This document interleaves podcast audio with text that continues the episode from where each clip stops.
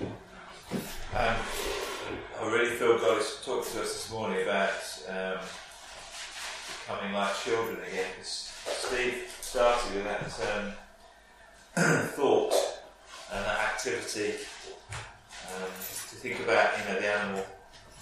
Um, and the first thing I thought mentioned this morning is that, you know, it's often said that children find it easier to hear from God. Quite simple, you know. Um, tap into what God is saying.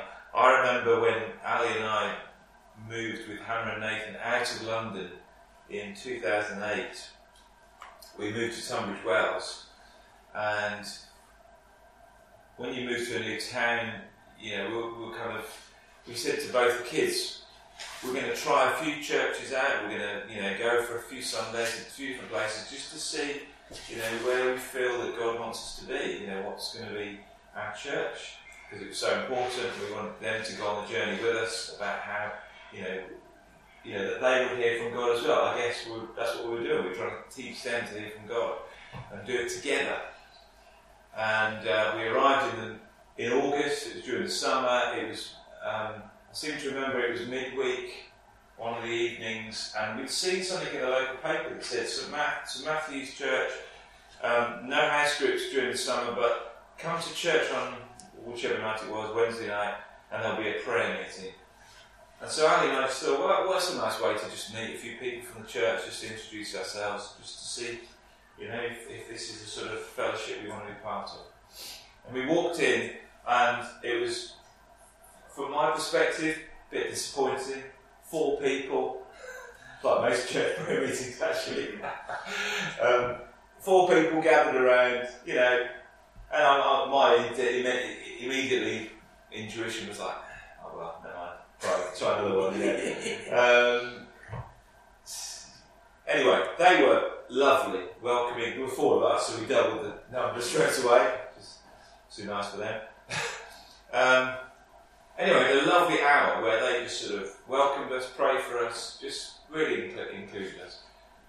And uh, we turned, you know, at the end of the evening, we, we walked home, and Nathan just turns to me. Now, Nathan at this stage is four years old, I think, four or six, maybe six. And he says, Oh, it's, it's good that we found the right church straight away, isn't it? And absolutely convinced that, that, that we'd met with God, that it was the right place for us. And we, we weren't we that?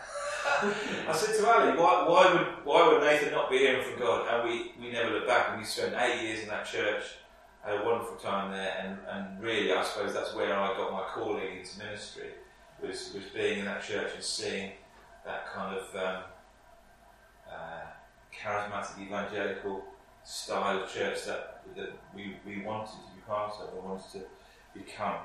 So, um, yeah, don't underestimate, those of us that have got kids, don't underestimate the way they hear God. Because I think as adults, we, we gradually gain filters and screens and veils and blockages. Uh, so unfortunately, that's the way the world is, I think. If we're not careful, we end up getting disabled you know, with our spiritual ears. Um, I often think of this when, around Christmas when I'm sure you've all seen the Polar Express. You know, there's that thing about the Polar Express that you can't when you become an adult, you can't hear the, the jingle of the bell. And it always has a sort of moment of spiritual insight for me. I always think, gosh, is that, is that, if we're not careful, is that what it's like to hear God, to not hear God when you're adult? Because we just surround ourselves with stuff and noise and the world, the media, and everything else. And and well, I guess what I want to talk about tonight, this morning, really is, is, is just a little bit of that this book, John Mark Comer's The Elimination of Hurry, kind of is about that really, about how as adults um, we need to slow down a bit. We need to get rid of all those distractions if we really want to hear God. Um, we need to slow down. I wonder how many times you touch your phone in a day Anyone, anyone want to guess how many times the average iPhone user touches their phone?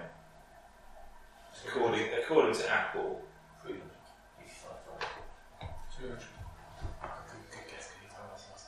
so according to John Mark Comer, 2,617 times a day. That's it. no, I, I don't know. Yeah, Android's got this. Can't get signal. Um, but you know, I'm sure we'll, we'll all say, you know, that's that's more than, than I told you. But you know, if I said to you, what would, what do you do the minute there's nothing going on? If you're at a bus stop and the bus is going to for ten minutes, or you're suddenly in a room, you're waiting for someone, or you know, what what is our automatic assumption? What do we do? And for most of us, it will be to grab our phone, just for what for whatever reason. It's just that thing, isn't it? It's there, and it might be a game. It might be just to see how many steps Dave's done today, or uh, Wordle. It's becoming that thing, isn't it? Although it's only once a day, thankfully. It's a good job, isn't it? Um, Corrie ten Boom said, if, if the devil can't make you sin, he'll make you busy. And we somehow are able to create busyness even when we're not busy. You know, even when there's nothing going on, we, we have to fill our time with something. Oh, what is that about? Just, just reflect for a minute. You know, well, why do we want to fill our time? Maybe we're just not able to, to, to rest. John Ortberg says this. He says, "Hurry is not a, a disordered schedule. Hurry is not a disordered schedule. It is a disordered heart."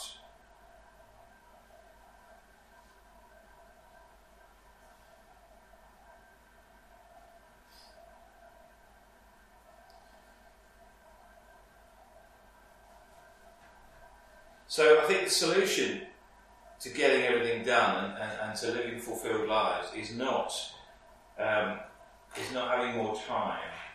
I think that's probably true. You know, it's it's to slow down, it's to simplify our lives. That's pretty much what this book is about. Um, and he starts off talking about the first step, realizing is to realize that we have limitations, that we can't do everything, we can't achieve everything. Uh, and when I was reading that, I was, I was, just, I was wondering if your personality is like mine. A few of us have been talking about park run on and off all weekend, and um, I know that my personality is is to to do every version of everything that I can. You know, to, to do the alphabet in park run. I mean, what a load of nonsense! But you know, it's a challenge, so it's, it's got to be done, hasn't it? Um, you know, whether you know you know, people, I mean, people who say they've done all the football grounds in the country, um, who've collected all the records, all the vinyl of one particular artist, or, you know, I, I I've done that as well. Um, I wonder why we do that. What is that? What is, what is it in our personality that we like to do that? Maybe you're not, but a lot of guys I know are like that. And Dallas Willard sort of picks something interesting out about that. He says, desire is infinite. He's talking about this infinite desire to get everything. Desire is infinite, partly because we were made by God, who is infinite. It's interesting, isn't it? So God is infinite and He made us. So there's an element of that kind of God's infinity within that nature of us. But he says when we fall away from God, or our mind is, goes off God, the desire for the infinite remains, but is replaced by things which can lead to destruction. But we can't do everything. We can't achieve everything. We can't collect everything. And so, I suppose my challenge, one of my challenges for us this morning is to stop trying to do everything and start spending some time dwelling, being, and being still.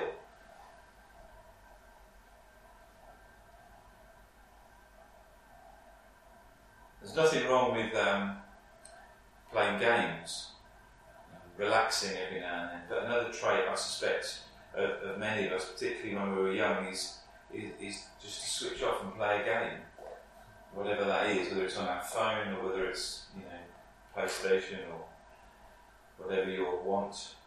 Um, apparently, the average guy spends 10,000 hours playing video games before they're 21. It's interesting that number. When I read that, it struck me that I think that's the same number that in. Do you remember the book Bounce? It was about becoming an expert. Ten thousand hours is, is, is suggested as the the number of hours that if you spend doing any activity, you become an expert in that activity. And it was written by a guy who, who became the British champion uh, table tennis champion. He ended up going to the Olympics, and, and he, he worked out that he'd spent 10,000 hours practicing and he became the British champion. Um, 10,000 hours. So, you know, if you want to be an expert in the fourth level of um, Mario Brothers, or, or do you want to put your time to something else? How many hours of TV do we watch? in an hour of TV before bed, we could read the whole Bible in six months. 20 minutes of playing a game on our phone on our bus journey or hopefully uh, to work, we could pray for everyone we know. Paul says, Look carefully how you walk, not as unwise, but as wise, making the best of the time. He's talking about living deliberately intentionally. And, and I wonder over the last two years how many bad habits we've really created because we've had, I guess, more time to waste. Not all of us, I appreciate that. And it, it's not meant to be a judgment, it's not meant to be a sort of reality check, I suppose, but, but it is you know, meant for us to just reflect really how we spend our time and maybe we just need to realign that time a little bit better. Particularly, you know, you know having thought about hearing God and, and thought about maybe it can be more natural than we thought, more everyday than we thought, easier to get into. Seeing God in nature, in the everyday, in a film, in a movie, because we've begun to learn what God is like through Scripture.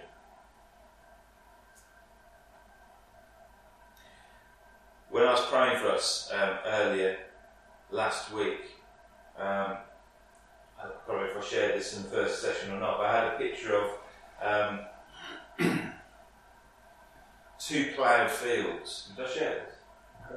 The, the, the, first ploughed field, it, it, was as if, you know, that sort of the, the verse that came to mind straight away after was, was about uh, Jesus saying, you know, take my yoke my yoke is easy, my burden is light. And it was this, I had this really clear picture of a very clearly defined field which I was ploughing. But it was very clearly defined. It always, almost felt like this is the next 40 years, or this is the, this is the length of my life. And then next to that field was another field. And it was a different shape, it was, it was narrower, but it went on forever. Went on for eternity. And I really sense that, that Jesus was saying, you know, do, do you want to do this field? The one you've determined, decided. You've decided to play this field your way, your rules, your defined shape. Well, what about this one? this one goes on forever. This, this is my yoke still, still something to plan, something to do, still um, a yoke. But this is my yoke. This is easy. My burden is light, and look where it goes. It doesn't end. It goes on into eternity. And that sense, I think that I said at the start, that you know we can see God and our relationship with God and hearing from God, we define it by needing God's help and His assistance. We want to hear from God so that we can do. And, and that is only defined, that attitude is only defined by our lifetime. But if we see hearing from God as investing in our relationship with God for eternity, it never ends. Hearing from God is just that continuous relationship that goes on into eternity. And, and as I sort of thought about that picture of the yoke and, and, and that verse, come to me all who are weary. Actually, Steve, do you mind looking that up? Or, or someone, anyone? Um, Matthew 11 it is. And maybe, has anyone got the message version? Maybe you can find it on your phone if someone's got it. Has anybody got access? There's a message up there.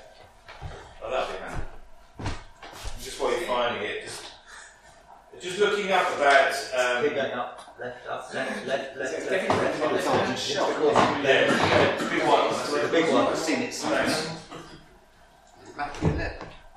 Yeah, Matthew 11. Um, so, reading up about it, you know, a, a yoke, we obviously know the idea of a yoke, sort of cattle ploughing a field. But apparently, the, the yoke was sometimes a way that they described a rabbi, a teacher, i- in, in um, New Testament times. And a rabbi's set of teachings, the way that he taught, the way he discipled his followers, was considered to be his yoke sort of like his way of living, a way of a way of reading the Torah. Actually, it's almost a particular way of uh, understanding and interpreting scriptures, and shouldering the weight and responsibility of life and work and family in light of scripture. And so, it could be interpreted that Jesus is saying, you know, take on my yoke. I'm, a, I'm your rabbi you know, and take on my way of interpreting Scripture as you live and breathe and, and, and do. Shall we hear Matthew 11? Is that? Yeah, which bit? Uh, it's the bit that says, Come to me, all who are weary. Right. Right, okay. Um, so that's at the end here, right. Okay. Are you tired, worn out, burned out in religion? Come to me. Get away with me and you'll recover your life. I'll show you how to take a real rest. Walk with me and work with me. Watch how I do it. Learn the unforced rhythms of grace. I won't lay anything heavy or ill fitting on you. Keep company with me, and you'll learn to live freely and lightly. Lovely words, isn't it? That, that sort of description. Unforced rhythms of life. So Jesus' invitation is to follow his way. Not just his way as God, but his way as a human. This is Jesus, the man, speaking. So, if we want to know how to live that rhythm of life, we need to read the Gospels, we need to see the person of Jesus and the way he had rhythms and routines.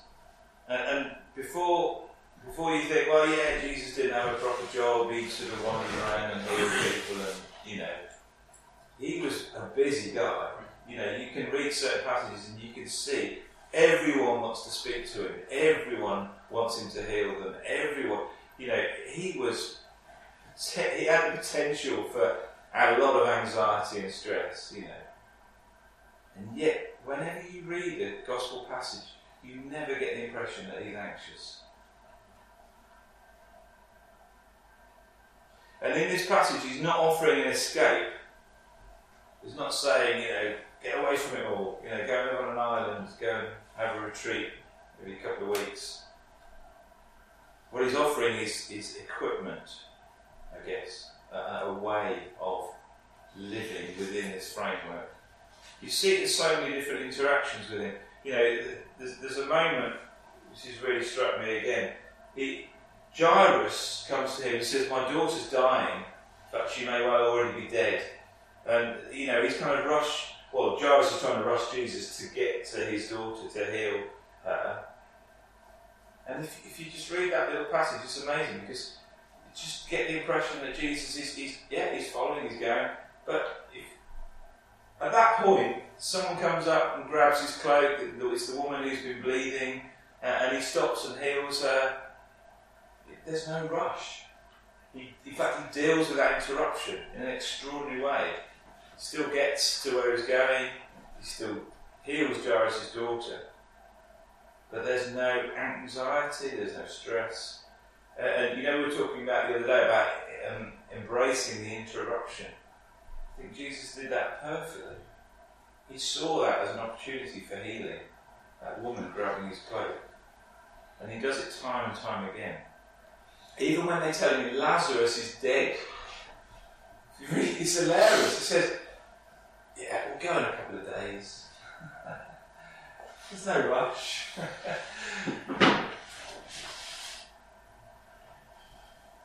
Quite often, this rhythm of life um, it is described in a sort of monastic way as a rule of life, and it's quite trendy nowadays to talk about a rule of life. Greg does it quite often, and others. You know, having a, a way of um, living within the context of what we do. Um, and I think it was uh, Rowan Williams that talks about his rule of life a bit like a vine. And some of us, we were talking about it earlier in the week, weekend, I think. Just this idea of having a structure which is a bit like the trellis that a vine will grow on. Um, and Rowan Williams, in one of his books about discipleship, says that the purpose of the vine, sorry, the purpose of the trellis is not to make the vine grow straight. It's to produce a nice glass of wine. Just thought it was a really profound thing to think. You know, we, we don't have structure in our life so that we're rigid, so that we, we're ordered, so that we get through the day and think, yeah, I've done it, tick, next day. We have order and structure and discipline in our lives so that we can flourish, so that we can see God's grace and God's fruit in our lives. I, I really like that. So, what, what are the kind of rules of life that we, that we should consider? Maybe I'll just scribble a few ideas down.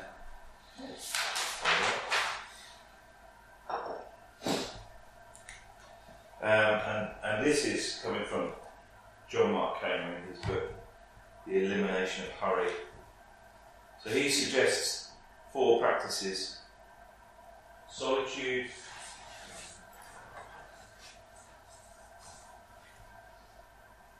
Sabbath, and these are all modelled on the life of Jesus in the Gospels. Simplicity. simple mind. And slowing.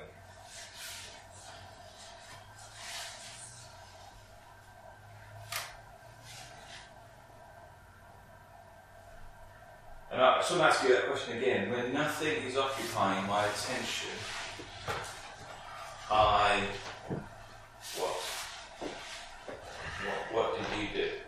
When nothing is occupying your attention, what do you do? most of us have already suggested that this is the answer. And yet, if we think about that for a moment, even logically, what are we saying? Why is this so so important? And if we have that gift of a moment where nothing is occupying our attention in the day, what, what else could we be doing? This robs our ability to be present. Jesus was always present in those moments. He was looking for opportunities. He was present to the environment, he was present to people, he was present to God, he was present to himself. He knew his needs as well. We are distracting ourselves into spiritual oblivion, I read in one of his books. It's a bit stark, isn't it? But we just don't like silence, we're not used to it. I think some of us grew up in the 80s, we know what boredom is like. I don't think anyone is grown up since the invention of the internet actually has a concept of borders. Yeah. But Henri Nouwen said, without solitude, it is virtually impossible to live a spiritual life. And there's something about that that takes away all the distractions. And I appreciate that, you know, people have busy lives, but none of us, or none of us are going to survive if we were 24 7. Got to find space for solitude. And we know that when we read the Gospels, we see Jesus takes himself away to spend time alone, to pray, to reflect, to get ready for the day, to make decisions. And time and time again, I encourage you when you read it, just notice when he makes big decisions, notice what he's just done before then. There's one where he turns up at the village and the disciples go, Oh, thank goodness you're here. Where have you been? Everyone wants to meet you. They want you to pray for them. And Jesus goes, Oh no, we're going to the next village now. Because he's just spent time with the Lord and just decided, you know, just heard from him that we need to go somewhere else. We can't just stay in the same place.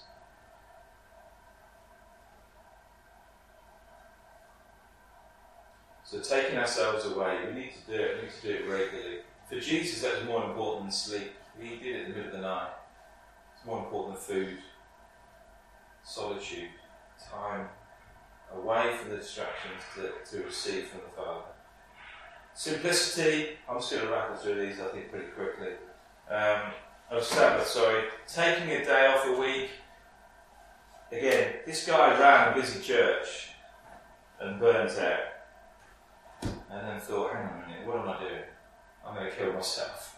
It's so I'm, I'm getting so busy. I'm, I'm going to exhaust myself.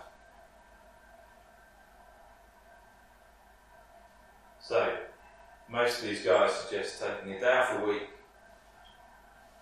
just to be with the Lord, just to receive from the Lord, not focusing on stuff, on work. And if you can't do that, an hour a day, minute, an hour, whatever, whatever it works, whatever works for you, but something where you know you just take yourself away. Simplicity again, cutting out all those things, all those distractions, all the stuff we don't need, and slowing. Why, why are we always planning what's next? Because we're anxious about the current state. Always thinking about tomorrow, the next task, even before we finish the current one. If we slow down the pace of our life, we're present. That's what Jesus was always present. He fixed his eyes on the cross, he knew where he was going as well. Don't get me wrong. but he was always present to the people around him, to God, to the environment.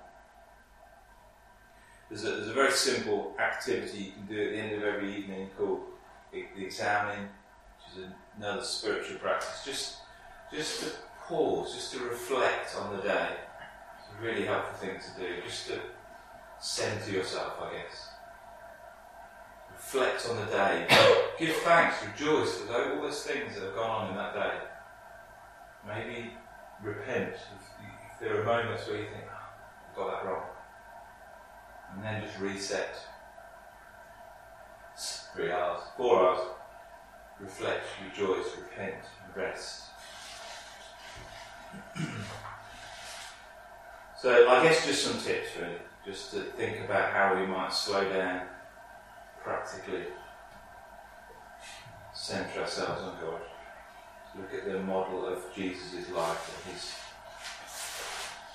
routine. Um, so just want to finish with, with just a very brief look at Moses. Um, because I was reading it last night and it, it really struck me. Particularly, most of us have got have got jobs and and careers, uh, and um, it, it's almost particularly as guys, we tend to see our what we do as our identity, don't we? Um, Steve, can you read Exodus 4? Yep. I just want to look at the moment after Moses meets God at the burning bush. We always think about that the burning bush is the moment where God speaks to Moses. And in our, uh, and certainly in my memory of it, I always think Moses in the burning bush. So, the burning bush, that's the bit I remember. I kind of forgetting the words that Jesus, that the Moses and, and, um, and then God have with each other. Just verses 1 to 5. Thank you. Exodus 4, what's 5? Yeah. No, it's not from Exodus 4. Uh, it says, uh, Moses answered, What if they do not believe me or listen to me and say, The Lord did not appear to you? Then the Lord said to him, What is that in your hand? A star, he replied. The Lord said, Throw it on the ground. Moses threw it on the ground and it became a snake, and he ran from it. Then the Lord said to him, Reach out your hand and take it by its tail. So Moses reached out and took hold of the snake, and it turned back into a staff in his hand. This, said the Lord, is so that they may believe that the Lord, the God of their fathers, the God of Abraham, the God of Isaac, and the God of Jacob, has appeared to you. I think I've nearly always skimmed over that little bit, really, or just thought of it as a sort of a nice, you know, demonstration of God's power, bit of evidence for Moses to, to demonstrate that God was with him. Um, but then I read something, and uh, forgive me, I can't remember who had written it. It wasn't in one of these these books, and it was talking about what Moses' staff represented and what it represents for us. And I want to finish with this really, just as we go back and maybe re-evaluate who we are and what we do tomorrow morning. For Moses, his staff represented his identity, his income, and his influence. Because he was a shepherd. And his staff represented his identity. He was a shepherd. And when you see, I should have brought it. um, you gave me a staff last time I was here, a crook. Um, so his staff represented his identity, who he was. It, uh, it, it, it, it, represented his wealth, I suppose, in the sense that you know his flock was what you know was his income. His wealth was sort of measured by his livestock, and, and obviously you use your stick, your staff, to move the sheep around, to influence them. So it was his influence as well, the way that he directed the sheep. And God says to Moses, lay down your staff. Lay down your staff. Lay down your identity, lay down your wealth, lay down your influence. And it comes to life.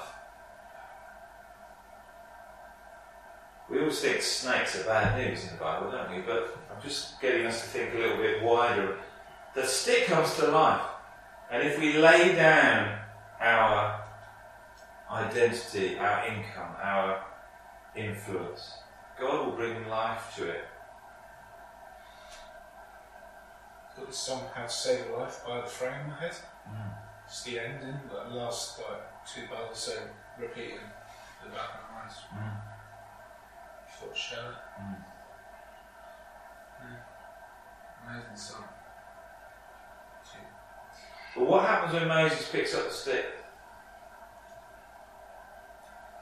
It goes back again. It dies, essentially. When when Moses takes back control of that, his identity, his influence, his wealth, the life goes out of it. And I just wonder if there's something for us in that. That when we lay down, when we're prepared to lay down our identity, our wealth, our influence, all the things that make us, that we think make us us, we give, lay them down for God and we say, Lord, you have it. God breathes life into it.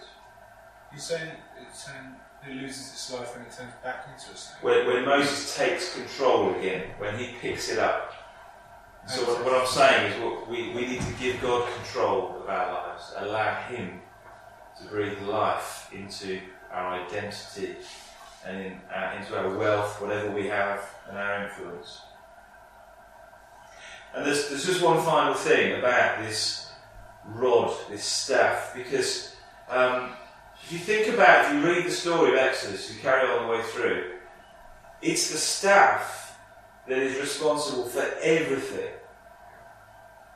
It, Moses uses that staff to part the Red Sea. Moses uses that staff in every single of the, the, the plagues. Moses uses that staff to strike the rock when water comes out of it. It's, it's all about the staff. But if you read it, it's never called the staff again. It's never called Moses' staff again. Did you read it, you never see that word again. What do you, any idea what it's called? Anyone know what? It's called the rod of God. It's, it's, it's the rod of God from that point onwards because Moses has laid it down.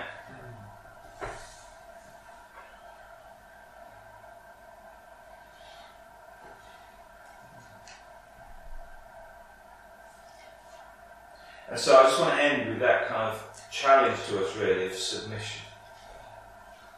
You know, are we, are we serious about wanting to hear God and allow God to breathe life into who we are and what we do?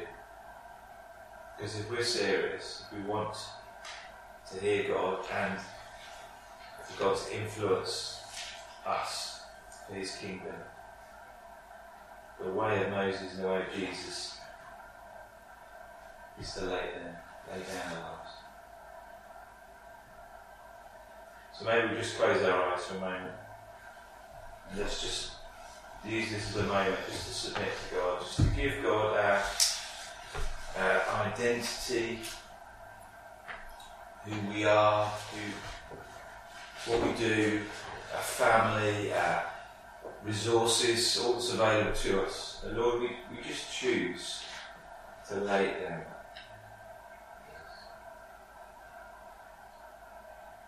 Lord, we're tired of managing our own lives and ploughing our own furrow.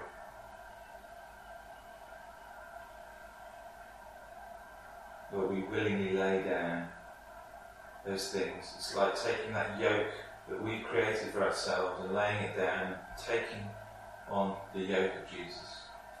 And Lord, we choose your yoke.